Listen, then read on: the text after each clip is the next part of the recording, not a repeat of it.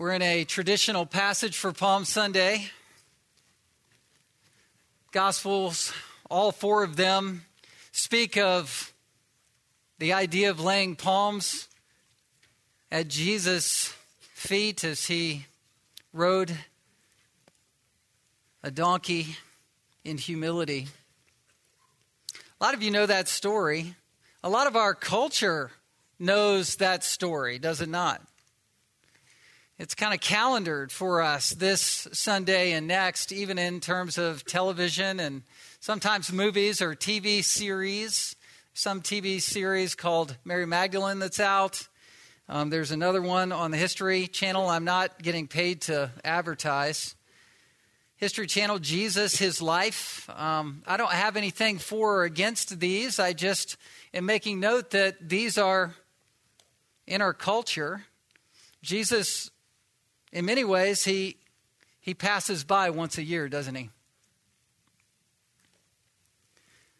According to the History Channel, their uh, Jesus, His Life, this Easter explore the story of Jesus Christ like never before with the four-part series, Jesus, His Life. This mini-series will dive deeper into the life of our Savior. Each of the eight chapters is told from the perspective of different biblical figures, all of whom played a pivotal role in Jesus' life.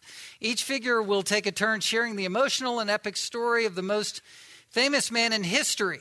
That's an interesting statement from the culture. The most famous man in history. Surely this isn't just marketing, right? They're tapping into something that people deep down kind of believe. Most famous man in history. The timeline will travel through his birth, death, and resurrection, which, by the way, if you believe that biblically, saves you for all of eternity. But historically, birth, death, and resurrection, utilizing both scripted drama and interviews with prominent religious and historical experts. I didn't look up who the experts are.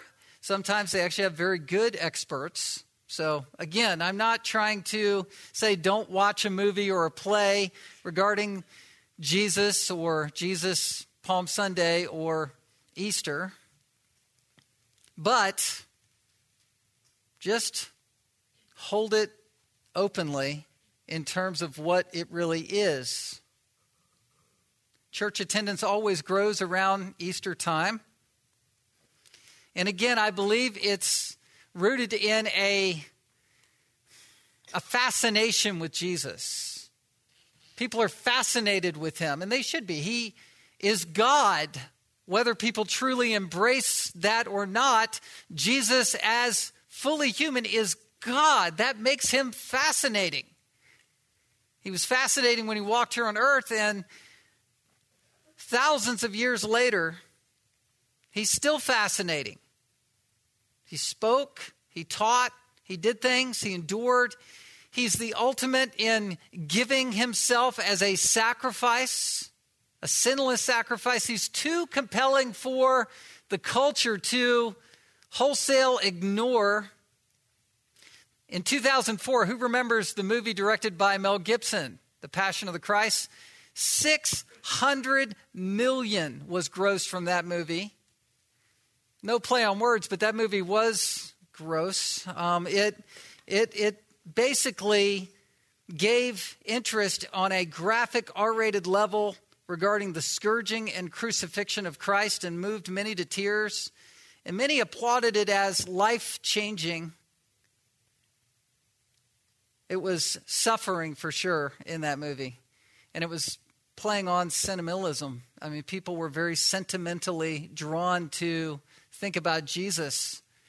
But I just want to put this out there. Sentimentalism and inspiration are emotional responses to who Jesus was and is.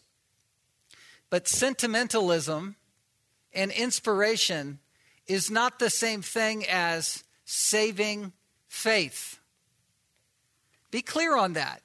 Being moved emotionally about Jesus or knowing a lot about Jesus is not the same as knowing Jesus as Savior and as Lord. Mainstream interest in Jesus, it comes and goes like waves, but often the cultural tipping of the hat towards Christ is fickle For instance, the Dalai Lama, the Tibetan Buddhist, he commented saying, "In my readings of the New Testament, I find myself inspired by Jesus' acts of compassion, his miracle of the loaves and fishes, his healing, his teaching are all motivated by the desire to relieve suffering."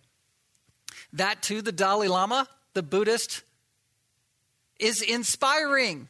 He's even conceding at some level the miracle power of Jesus in his statement. But that's not saving faith. It's not a rejection of false religion to follow Christ.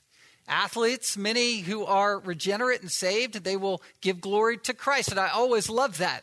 I loved when the Philadelphia Eagles, who are my arch nemesis in the N F L, uh, they, it's like they had a revival in their team year before last. It was amazing. I loved it. Didn't like the outcome of the year, but I loved what was going on in their hearts. But you have actors, actresses, politicians, many who will give some kind of courtesy nod towards Christ, but aren't necessarily saved. Inspiration never saves. Faith does. So what's the difference? We see the difference in Luke chapter nineteen, the difference between superficial and saving. The difference between inspiration and transformation. You see, we need to know and discern the difference so you can know if you truly worship Christ. When you cry, "God save me, Hosanna," in worship, is that saving to you? There's two kinds of worshipers that are presented in Jesus' triumphal entry. If you'll look at Luke nineteen, beginning at verse twenty-eight, two disciples serve the Lord. Verse twenty-eight, "And when he had said these things, he went on ahead, going up to Jerusalem. When he drew near to Bethpage and Bethany, at the mount that is called Olivet, he sent two of the disciples." Stop there. This event is significant. It's recorded in all four Gospels. Jesus' ministry, that was a three-year ministry, was now coming to the end. It's the final week. He's ministering on the outskirts of Jerusalem, and now he is bravely moving, he and his disciples, into Jerusalem, which is inside the city. He's moved from a public ministry out into the fields with the people, hillside teaching, to a more private and personal ministry. It's very intentional here. Going to Bethany and Bethpage, as you see noted, it's a specific place that he's going to, a place where he is familiar and known. He's choosing a humble animal in this area so that he can travel east on the road from Jericho to Jerusalem. He's going to Jerusalem. It's been three years that Jesus has toggled back and forth between two primary regions, do you know? Jerusalem and Galilee, some eighty miles walking distance between the two, going back and forth. He encountered Satan in the wilderness and after was baptized by John in the River Jordan, and then to Galilee, and then to Jerusalem, and then back again. Now this will be his final return. The break line, as it were, is cut. And he's moving towards Jerusalem, moving into danger, moving towards the cross. And there is now no turning back. One translation said his face is set like flint. He's going that way. This is Passover week. It's the Jewish month called Nisan. It's A D thirty. It will take five chapters remaining in the Gospel of Luke to explain this week and its significance in its fullness.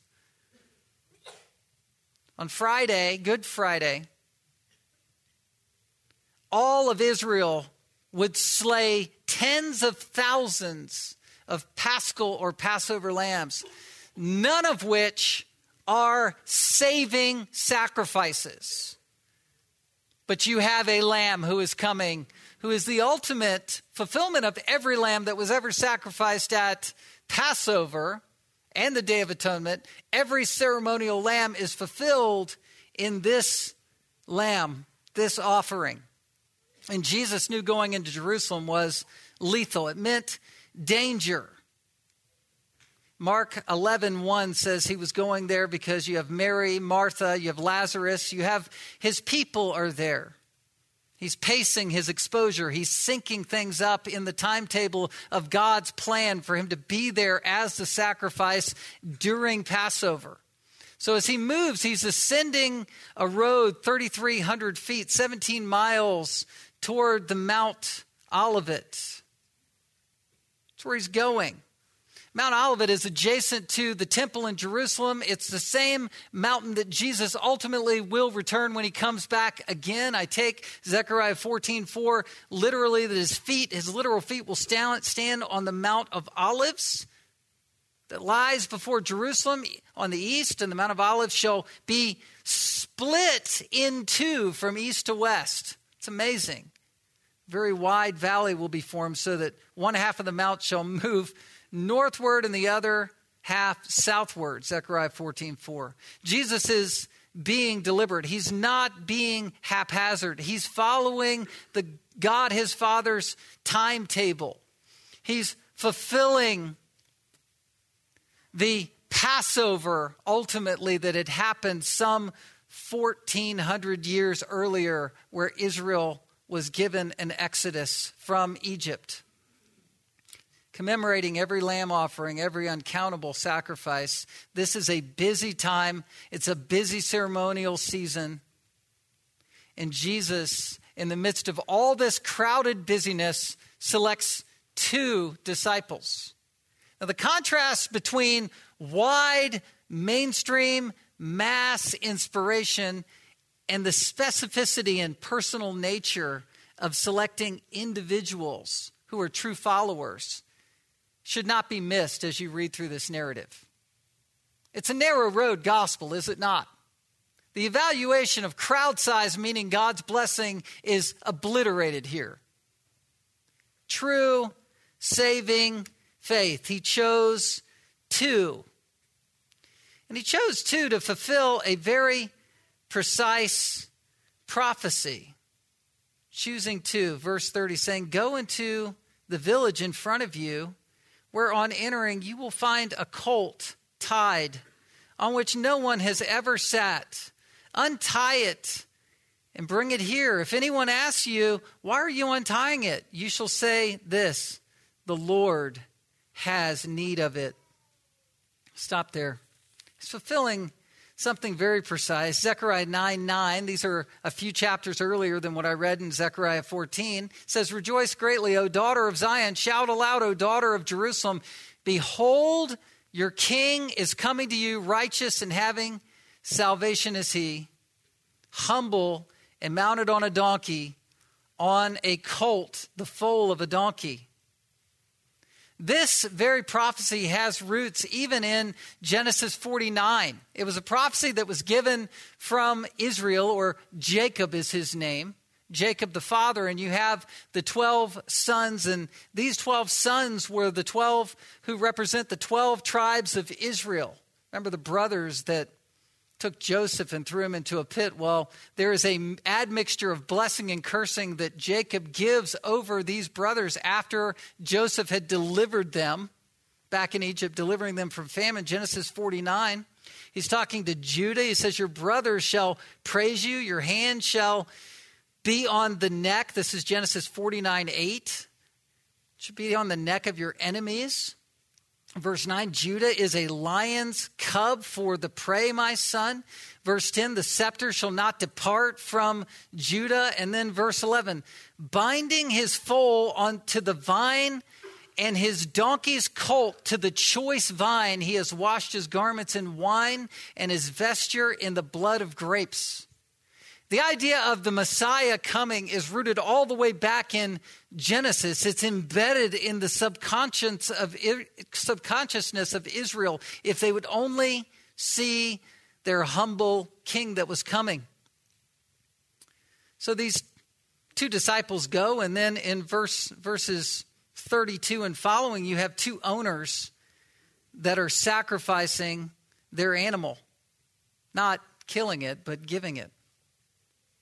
Verse thirty-two, "So those who were sent went away and found it just as he had told them. And as they were untying the colt, its owner said to them, "Why are you untying the colt?" And they said, "The Lord has need of it."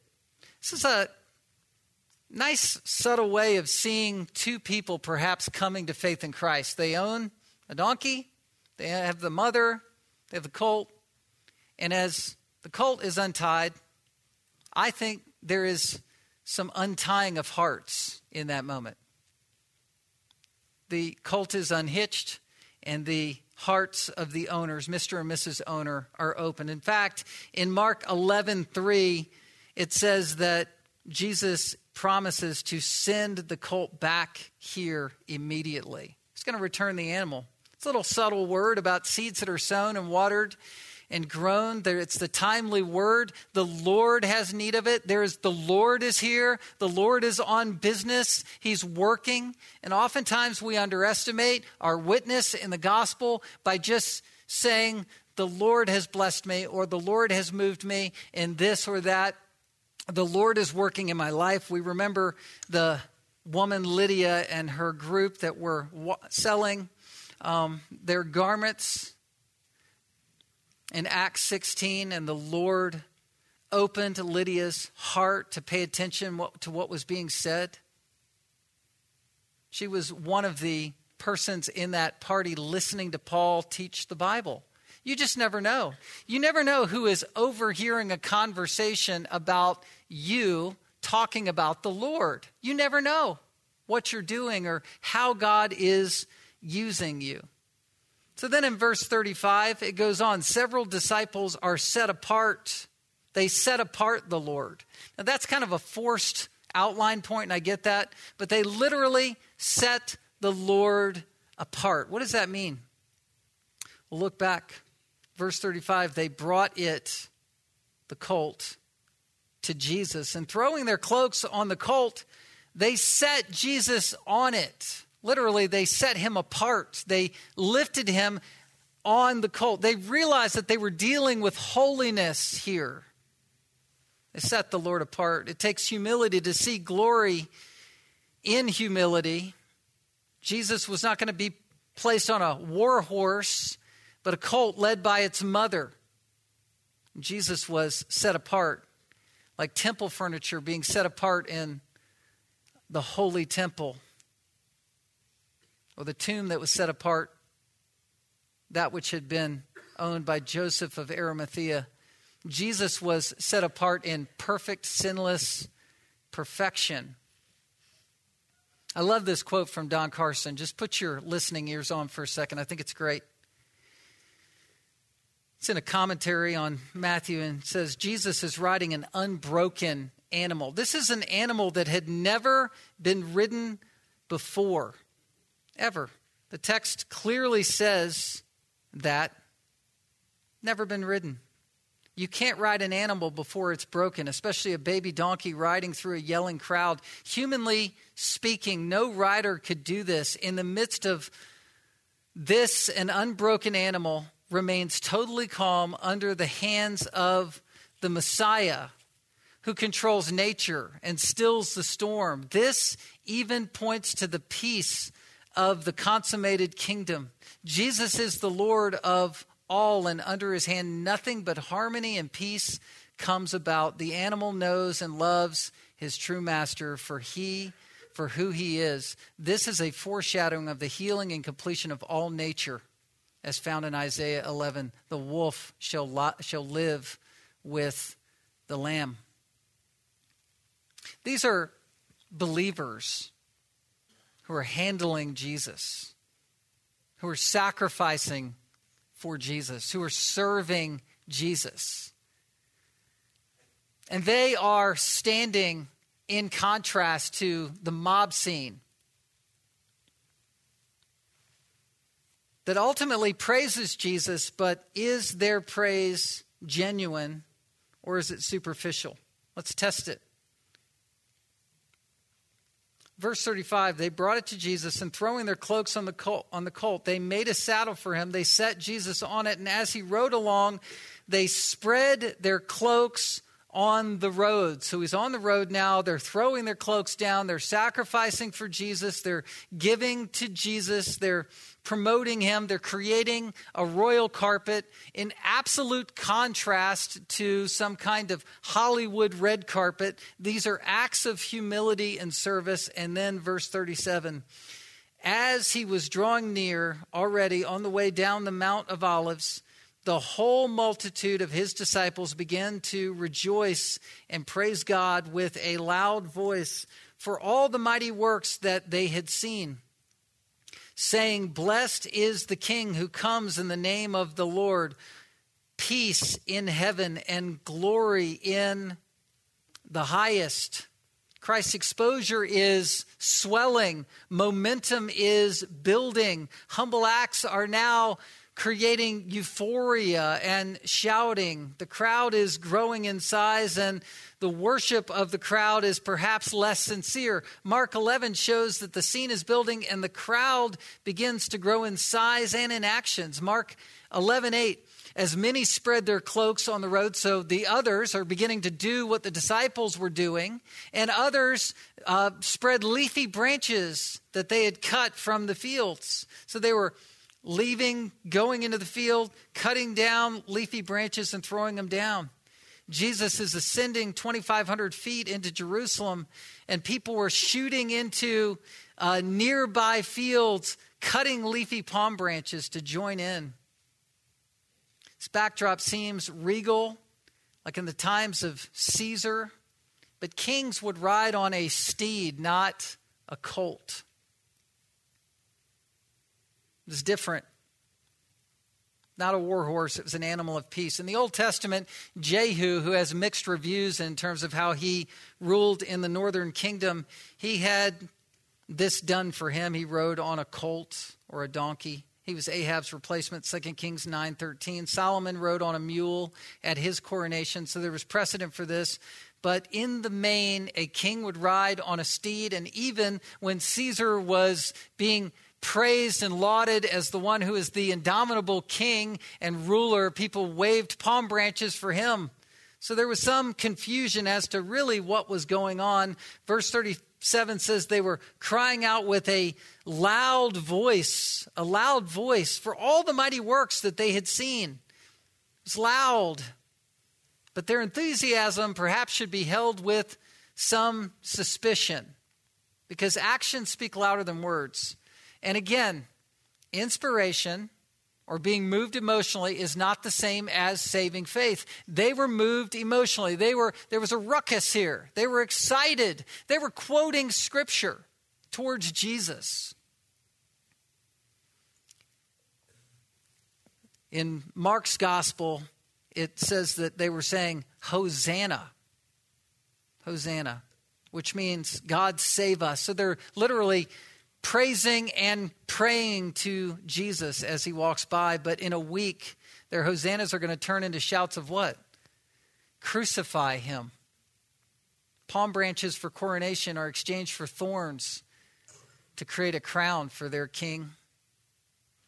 Why does this group go astray? And I, looking at parallel texts, you can find some answers here. Verse thirty-seven gives us a clue. It was for all the mighty works that they had seen. They had seen something that was amazing, or they had heard of something. Something had fueled their enthusiasm. What were the works? Well, how about Lazarus being raised from death? If you'll turn over to John twelve, verse nine, look at this. It says, when the large crowd of the Jews learned that Jesus was there, they came not only on account of him, but also to see Lazarus.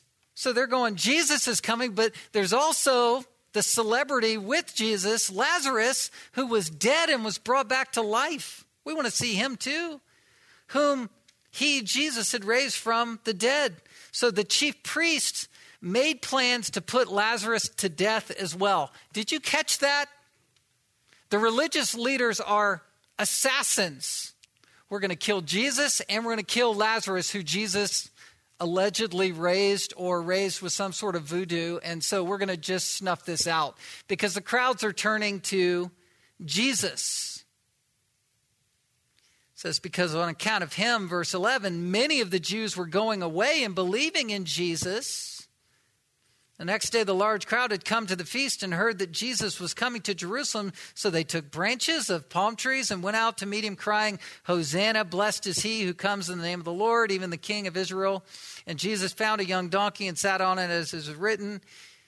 And again, the quote from Zechariah. Verse sixteen, his disciples didn't understand these things. They were bewildered about what's going on. Why are the crowds really going for Jesus now? It's been so spurious and up and down. What is, what is the big sort of effulgent, momentous occasion now around Jesus? What does this mean? Verse seventeen, the crowd that had been with him when, G, when he called Lazarus out of the tomb, raised him from and raised him from d- the dead, continued to bear witness. So that you have a crowd who actually saw Lazarus before and then dead, and then he's alive. And so they're going, look, there is something going on with this guy. He's amazing. And so other people are going, all right, we want to see it. We want to see the show. So the Pharisees... Well, verse eighteen, it says the, the the reason why the crowd went to meet him, meaning those who saw Lazarus raised and then the building crowd around that, um, they went out to meet him, was they heard he had done this sign. This was a mighty work. So look at the Pharisees in verse nineteen. This is amazing. So the Pharisees said to one another, you see that you are gaining nothing. This is the Pharisees talking to each other, getting upset with each other. You see? It's not working. It's not working. The crowds are coming. You're gaining nothing. Look, the world, this is hyperbole, the world, everybody's coming. The world has gone out after him. Oh, can you believe that? This is the world's evaluation on the church, the grading system of large crowds versus authenticity. I'm all about more people coming to hear the word of God, but not for mixed motivations.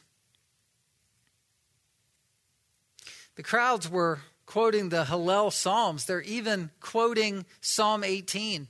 This is the day the Lord has made. Let us rejoice and be glad in it. Save us, we pray. That's Hosanna. O Lord, O Lord, we pray. Give us success. Blessed is he who comes in the name of the Lord. We bless you from the house of the Lord. So what's wrong with this? Well, you have to evaluate the heart of the matter. Verse thirty-eight, blessed is the King who comes in the name of the Lord, peace in heaven and glory in the highest. It is coalescing with the Lord's timetable. They were waving palm branches, which originally was part of commemorating the Lord's deliverance of Israel through the wilderness. They would make lean-tos. They would make tents with palm branches. But this crowd's worship was motivated by something different than a lamb sacrifice to take care of their greatest problem, which was their sin.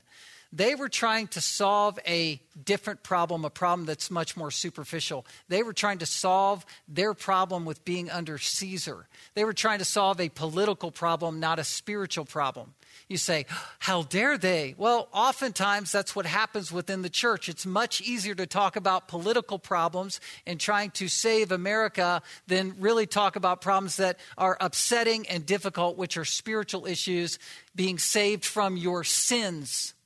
Just test that in your own mind. What's more difficult to talk about to someone around family supper, someone's sin issue or politics? Both are pretty violent sometimes. I get that. But that's where they were going.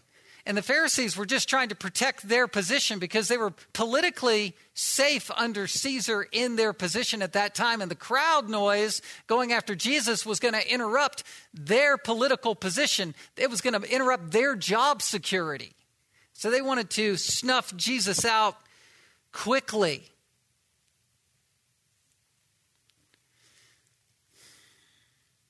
They wanted a superficial fix. One person said it this way: instead of looking inward to their deepest need and then upward to their Messiah who had come to meet it, they looked outward at their political enemies and shouted, "Save us from Rome." They wanted their kingdom and they wanted it their way on their terms, and they were filled with entitlement. Verse thirty-nine, the Pharisees censor the Lord, or they try to. The Pharisees sidle up to Jesus. They're there and they're kind of going, going along the line here and whispering in Jesus' ear saying, "Can you quiet the crowds?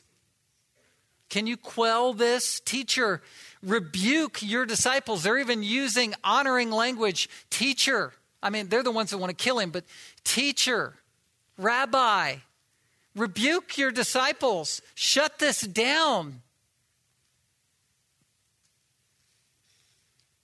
Jesus answered, "I tell you, if these were silent, the very stones would cry out." Reference from Habakkuk two eleven. As I said before, the brake line had been cut. Jesus was on his way and there was no turning back. It's fulfilling Zechariah nine nine. But I want to also give a different idea here. Crowd worship is not all bad. There is some hope in going to church and worshiping the Lord and not necessarily knowing where you are spiritually. How many of you were saved from being in church where you weren't a Christian, but you were worshiping and you were sort of hearing the call of God from the outside because you're around worshipers, and then suddenly something happens on the inside and you begin to worship genuinely from the heart? Who would brave a raised hand in that way? I think a lot of times the influence of church is transforming, but the transformation has to come from the inside, where God changes your heart, where you're regenerated by hearing the word of God. The lights turn on. You see Jesus for who he is, and you begin to relate to Jesus Christ on a personal level. Church is now not religion. Church is relationship. Church is not something you do. It's something that you are. Church is not something that you were raised in. It becomes your family. You see the difference? Church isn't just worshiping because it's part of the liturgy and it's the part of the worship schedule. It's something that you must do. You have to do. Worship isn't something you just do publicly, it's also something that you carry home and do privately. Jesus is not just a historical figure. He's not just a once-a-month pass-through in Hollywood T V or Time Life magazine. Jesus is your Lord, Savior, friend. He's your God, and he's the only true God. Suddenly politics are sublimated. Suddenly your identity isn't politics, your identity isn't race, your identity is not your job, your identity isn't who you know or who knows you, your identity is not based on letters after your name, your identity isn't some other form of superficial security, your identity is Christ. That's why Christians are called Christians, followers of Christ. We're known as people who say to live is Christ and to die is gain. Jesus is Lord. Something's happened on the inside. And I think people sheltered from church and from God's word often are at a disadvantage. So I'm not saying all of the masses and all of the shouts of Hosanna are all insincere, and I'm not saying people weren't being transformed by the witness of Christ, but I am saying that the crowds by and large were very fickle if you read the end of the story, and if you read Christ's commentary on them. Look at verse forty-one. This is where Jerusalem scorns the Lord. It says, when he, Jesus, drew near and saw the city, he wept over it, and saying, would that you, even you, had known on this day the things that make for peace, but now they are hidden from your eyes. What is Jesus doing here? Jesus is doing the very opposite thing that I would assume he would have done had I not read the full context of Luke eighteen. I would assume Jesus would be going, Hosanna, Hosanna, yes, I am the Savior. I'm so glad you're quoting God's word on my behalf and laying out the red carpet for me and waving palm branches. And I'm so glad that the crowds are into this. Yes, I reign, I rule. That is not what Jesus is doing. Literally, it says he wept, he wailed. He went into kind of an uncontrollable sobbing on the colt. As he's going into Jerusalem, he's weeping over the masses. He's weeping over the city. Why? Because he realizes that their worship, by and large, is superficial and that they are blind to who Jesus really is, who he really is. He understands that they do not have eyes that see. That's what's going on. Many of the people in our culture will see Jesus, but not really see Jesus. And Matthew seven says that many one day will prophesy in your name, cast out demons in your name, do mighty works in your name, and then I will declare to them, I never knew you. Depart from me, you workers of lawlessness. What is this? What is blindness? It's such a terrible condition because you can give lip service and not really be a believer at all. He's predicting something's going to happen. A judgment is going to happen because of this. Look at verse forty-three. For the days will come upon you when your enemies will set up a barricade around you and surround you and hem you in on every side and tear you down to the ground, you and your children within you, and they will not leave one stone upon another in you because you did not know the time of your visitation. You didn't get it. You didn't see that I came for you. And this is A D thirty-three. In a few more years, A D seventy, this prophecy was fulfilled where the Roman Empire razed the city of Jerusalem under the command of their commander, Titus. He laid siege to the city. He surrounded it April the ninth. Titus cut off supplies, trapping thousands of thousands in the uh, city during the Passover feast. And the Roman army built embankments around the city, holding it captive and gradually starved it, finally overthrowing it by the fall season. Jesus saw this and he wept. Is that where the text leaves us? I can't leave us there. We can't finish Palm Sunday that way. Well, Luke nineteen doesn't finish that way either. If you cross-reference If you cross-reference um, Mark eleven, verse eleven, it says that Jesus visited the temple the night that he rode in on the donkey. Mark eleven eleven, he entered Jerusalem and went into the temple. And when he looked around at everything, as it was already late, he went out to Bethany and to the twelve. That's just a curious little white space, like um, insertion into Luke's account. Jesus went in that night and went into the temple and he looked around. What was he doing? He was surveying the spiritual conditions of things, condition of things. And he was seeing the money changers, and he was seeing that people weren't truly worshiping the Lord after all. He was confirming the superficiality of what was going on, and he was not pleased. Now pick back up at Luke nineteen, verse forty-five. It says, and he entered the temple and began to drive out those who sold, saying to them, it is written, my house shall be a house of prayer, but you have made it a den of robbers. Stop there. Jesus' goal was not to be celebrated. He was riding in to fulfill precise prophecy. He doesn't parade around the city. He doesn't keep things going. He goes right to the temple to check it out.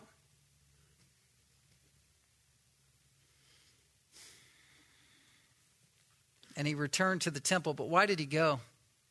R C Sproul says something very unique about this. He's referencing in the Old Testament how Ezekiel had had a vision of the glory of God that had departed from the temple some six hundred years before this moment. And then how the glory from the vision of Ezekiel ascended three hundred feet to rest on the top of the Mount of Olives.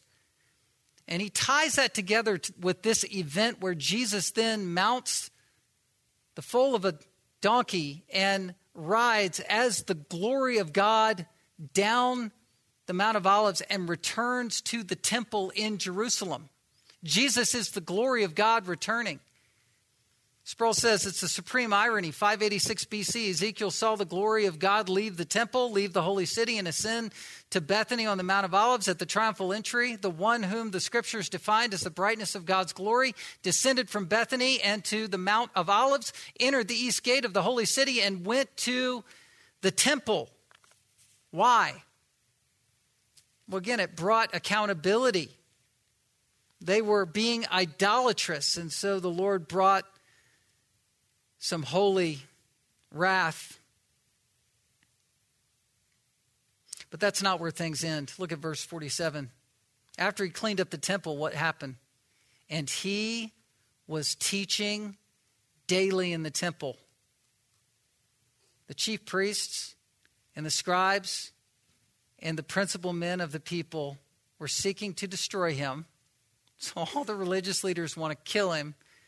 But they knew, but they did not find anything they could do. Jesus had, Jesus had them flummoxed because of his integrity. And also because it says, for all the people were hanging on his words. Section closes with hope.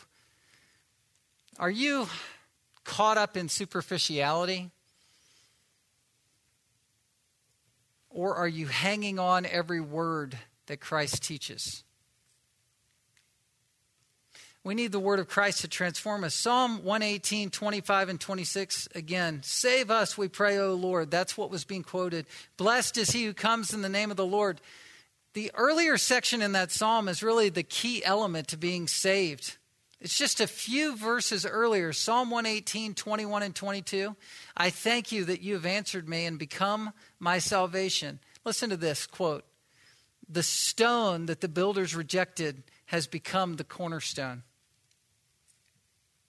Jesus is the Lamb who is king, and he was rejected.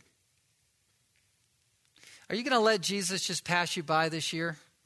Or are you going to receive the Lord Jesus Christ as your Lamb, who is a humble king, who in his humility reaches inside your heart and washes away all of your sins and enters into your life so that you can have a personal relationship with Jesus as your Lamb and as your Lion, who is your King. Isn't that amazing? That's what you receive. Worship the Lamb who is Lord.